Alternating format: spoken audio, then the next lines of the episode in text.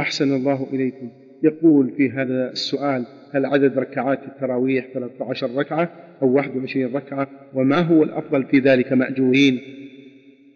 الأفضل إحدى عشرة أو ثلاثة عشر هذا هو هذا هو الثابت عن النبي صلى الله عليه وسلم. كان في الغالب يؤتي بإحدى عشرة يسلم من كل اثنتين كما روت عائشة رضي الله عن ذلك.